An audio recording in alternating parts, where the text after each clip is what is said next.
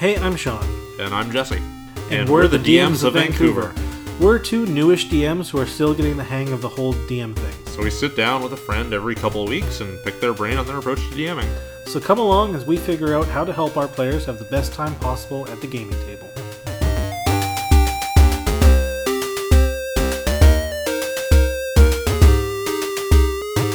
Hey folks, uh, today we're going to be talking about magic items. Uh, today we're talking to our friend Chad Charest. Chad, why don't you tell us a little bit about yourself, how long you've been DMing, and the type of games you like to run? Oh well, I have been DMing for probably about twelve years now, playing D and D for a few more than that. Uh, most of the campaigns I run tend to be on the epic scale, with uh, things ending in the most grandiose manners possible. All right. Cool. So when when it comes to, to magic items, how do you decide what's available to the players in your party? I'll generally follow the guidelines in the DM guide with um, what's available at given levels and things like that. So, you know, basic magic items are usually available pretty regularly, third level and lower, things like that. Whereas your uncommon magic items, your plus one weapons, plus one shields, things like that, not until fifth, and then you get a level up again kind of at ninth and fifteenth level for your for your rare and very uncommon items. Cool. Um, and I mean, similarly, how do you determine what like specific items you hand out to your players? Uh, there are plenty of ways to go about that. Sometimes I will design them specifically for the players. Sometimes I'll take suggestions from the players. I'll say, hey, what kind of items is your character looking for? Something more defensive or offensive in nature, more utility. Or uh, a lot of the times I'll just go by the book. I'll roll dice for the for each fight, and uh, whatever they end up with, they end up with.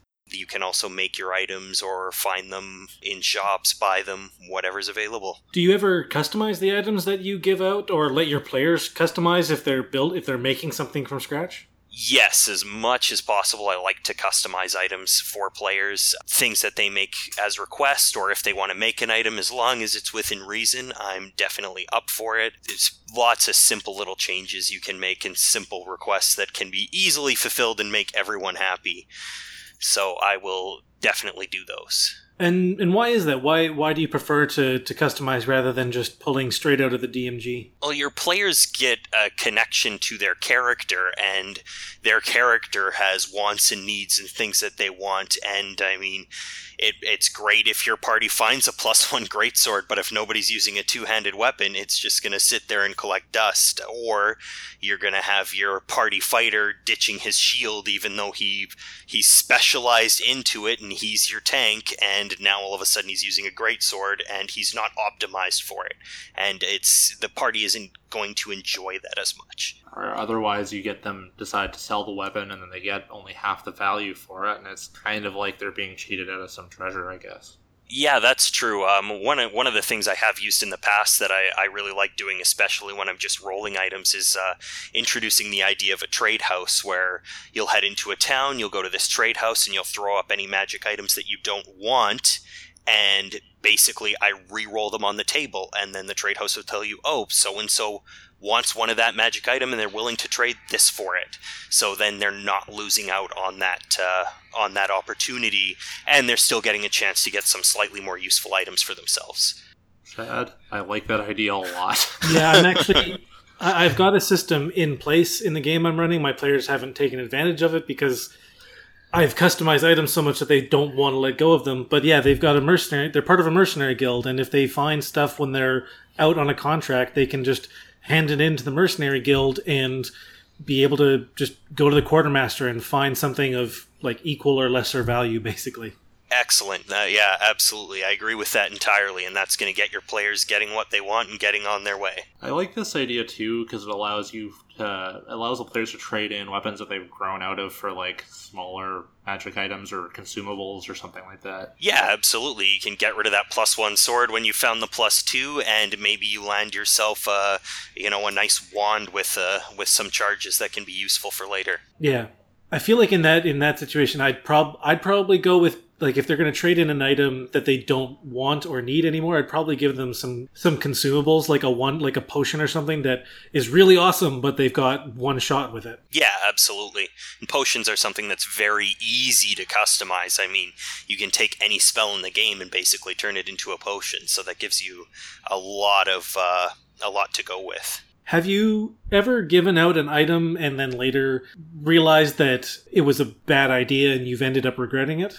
I have never done that myself, as I tend to be on the conservative side with magic items. When I'm handing out something that's very, very powerful, it's at a point in the campaign where they should be having something along that scope. You know, I'm not handing out artifacts until level 12 or 15 or somewhere along those lines. And even at level 12, they can be a little, they can be fairly powerful, but it causes less issues at that point in the game. But I've definitely been on the receiving end of getting some magic items that uh, were way beyond what we should have had. Can you uh, give us an example? Oh, uh, it was in a D&D one, but uh, we got an artificial intelligence in a game of uh, Warhammer 40k roleplay. Uh, that was that was a terrible idea.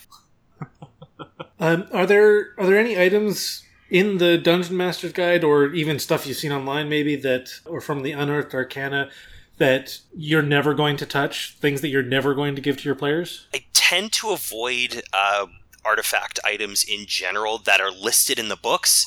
Partially because I like to make my own and then I can personalize them to people. And sometimes because of how iconic they are, people know a lot about them. They really like them, but they they tend to abuse them or overuse them in ways. I particularly am not fond of the uh, Orb of Annihilation. I've I've never handed out one of those.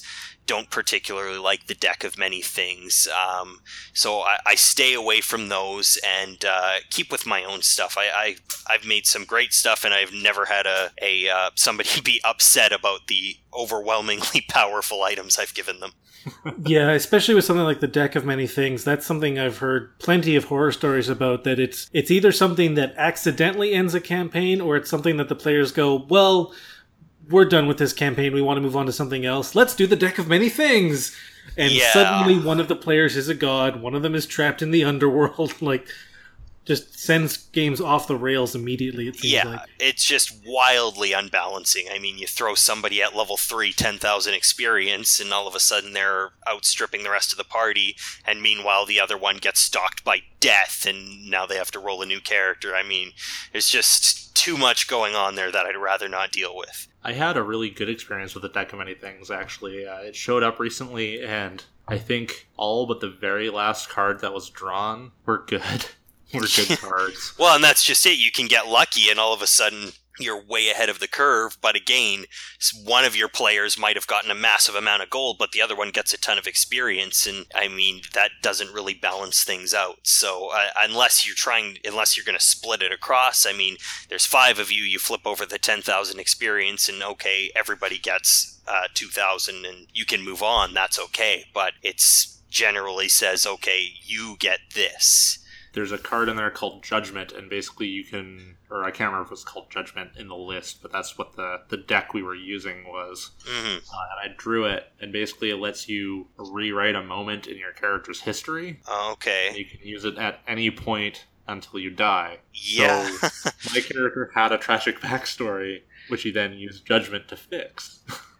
Well, that's that's actually kind of interesting, but at the same point, I mean, the entire personality of your character should shift at that point. If you have oh, no absolutely. tragic backstory anymore, which could be a wonderful role playing experience, but at the same time, yeah. I actually, uh, if it had been a different game, I would have changed the specs for my class and everything like that because I was playing a wizard who had gone a specific way for a specific reason, and now I would have been like, oh, I'm going to be a different kind of wizard now. Yeah, that would make a lot of sense too. And as a DM, that'd definitely be something I'd just say, oh, yeah, go ahead. Just rewrite your class. Makes sense. It feels like with, with the deck of many things and some of the other powerful magic items, that it feels like they're the kind of things that you, with the deck of many